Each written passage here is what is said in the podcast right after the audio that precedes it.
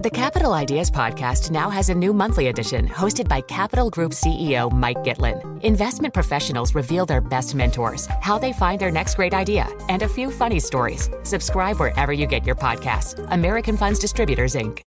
Collaborate for a greener future at the Bloomberg Green Festival, a groundbreaking celebration of the thinkers, doers, and innovators leading the way. From design and culture to technology, science, and entertainment. Hear from inspirational speakers and immerse yourself in climate solutions. July 10th through 13th in Seattle. Title sponsor Amazon. Official airline Alaska Airlines. Get 20% off using promo code Radio20 at BloombergLive.com slash Green Festival.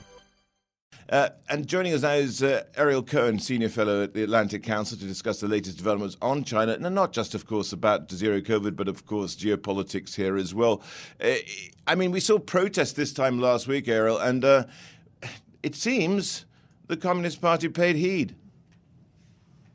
Yes, indeed. Uh, they're lifting uh, the most severe restrictions, but those who protested would be identified and probably arrested and punished. Uh, this is a high tech totalitarian society, and it is not going to evolve anytime soon as long as uh, Comrade Xi Jinping is in charge, and now he secured his rule for the foreseeable future.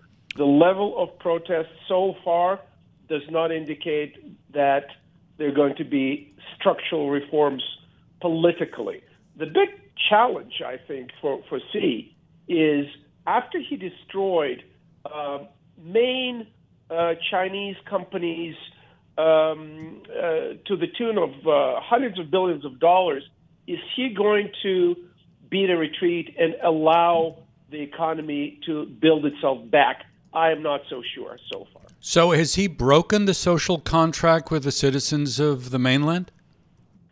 A lot of Chinese uh, observers and analysts say that yes, he did, because the social contract was that the um, quality of life and uh, GDP per capita were growing up and up, and it's not happening anymore. Whereas the internal oppression, be it um, uh, in the virtual Chinese internet uh, realm or in the street with the COVID restrictions, uh, those um, restrictions uh, were getting worse, and we saw the outpouring of um, uh, public um, uh, mourning uh, for uh, the uh, leader who was a more liberal one, uh, Jiang Zemin, who passed away at the age of 96. the leader who was appointed, in fact, after um, Tiananmen um, protest, who was not a sweetheart. But relative to Xi Jinping, he was much more liberal. Yeah, Ariel, okay, sure. Uh, we've got that, but let's take a look at what's going on in terms of China in a geopolitical sense here. And they try to back away a little bit from uh, Ukraine, or should I say Russia's, uh, uh giving Russia support in that war. They've uh, dialed that back a little bit, but the Taiwan question remains open. And the thing is, nationalism can, of course, be uh, the refuge of a scoundrel. Well, it is, and uh, clearly, uh, in his meeting with President Biden, Xi Jinping uh, did not uh, back off uh, the Taiwan question. Uh, we saw the Kuomintang Party um, winning in the local elections in Taiwan, and that's a party that still speaks about unification with China. so I think the best we can hope for is that there's no military clash over Taiwan anytime soon, and the differences and disagreements are resolved in a diplomatic way. However, the long term vector of China getting stronger, China building its military, and the U.S. facing very serious challenges in terms of our ability to conduct two military operations, one in Europe, uh, God forbid uh, it escalates uh, in Ukraine, and another one in the Pacific we do not have uh, the military resources, the money, the technolo- technological base to conduct two wars.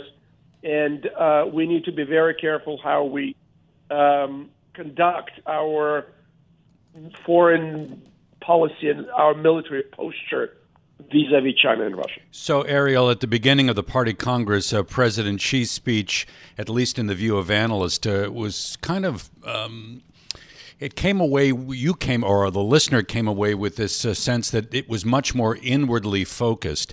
And here we have, according to Reuters, Xi traveling to Saudi Arabia at the end of the week. I mean, how are we to understand the role that Xi sees himself playing on the world stage going forward? That's a fascinating question. Uh, I think after he secured the domestic power, or he feels that uh, his power now is formally enshrined, he's opened uh, an enormous um, campaign of foreign activities. He met uh, with 21 uh, foreign leaders in the last, what, three months or so, uh, from Finland to New Zealand, um, Australia. Um, uh, the Bali meeting, he, he is very active. And it's interesting that he is going to Saudi Arabia because uh, to secure the Chinese uh, energy supply is a paramount challenge for any Chinese leader. And with the Saudis uh, feeling uh, miffed and uh, distancing themselves from the United States, there are many problems between the Biden administration and Prince Mohammed uh, bin Salman, um, the Chinese will step into that vacuum, uh, as they did with Iran, by the way. There's a huge $300 billion over 30 year uh, investment package between Beijing and Tehran. Uh, Beijing and Moscow both support the oppressive Iranian leadership in what they're doing to their own people. So the competition uh, from the Middle East to Africa uh, to Russia will continue. Ariel, very quickly here as well. What about the impact of the CHIPS Act? I mean, how damaging is that for the Chinese economy? It's very damaging. I talked to a number of experts at a conference in Paris where I was recently, and uh, people are saying that this uh, these uh, limitations on U.S. exports to China are devastating. People warn that they may be a trigger to uh, a quick deterioration in the U.S. China relations. Mm. And again, we have to be careful uh, not to push it overboard. Ariel, thank you so much for being with us. Ariel Cohen, Senior Fellow at the Atlantic Council. Collaborate for a greener future at the Bloomberg Green Festival, a groundbreaking celebration of the thinkers, doers, and innovators leading the way. From design and culture to technology, science, and entertainment. Hear from inspirational speakers and immerse yourself in climate solutions. July 10th through 13th in Seattle. Title sponsor Amazon, official airline Alaska Airlines. Get 20% off using promo code radio20 at bloomberglive.com slash green festival.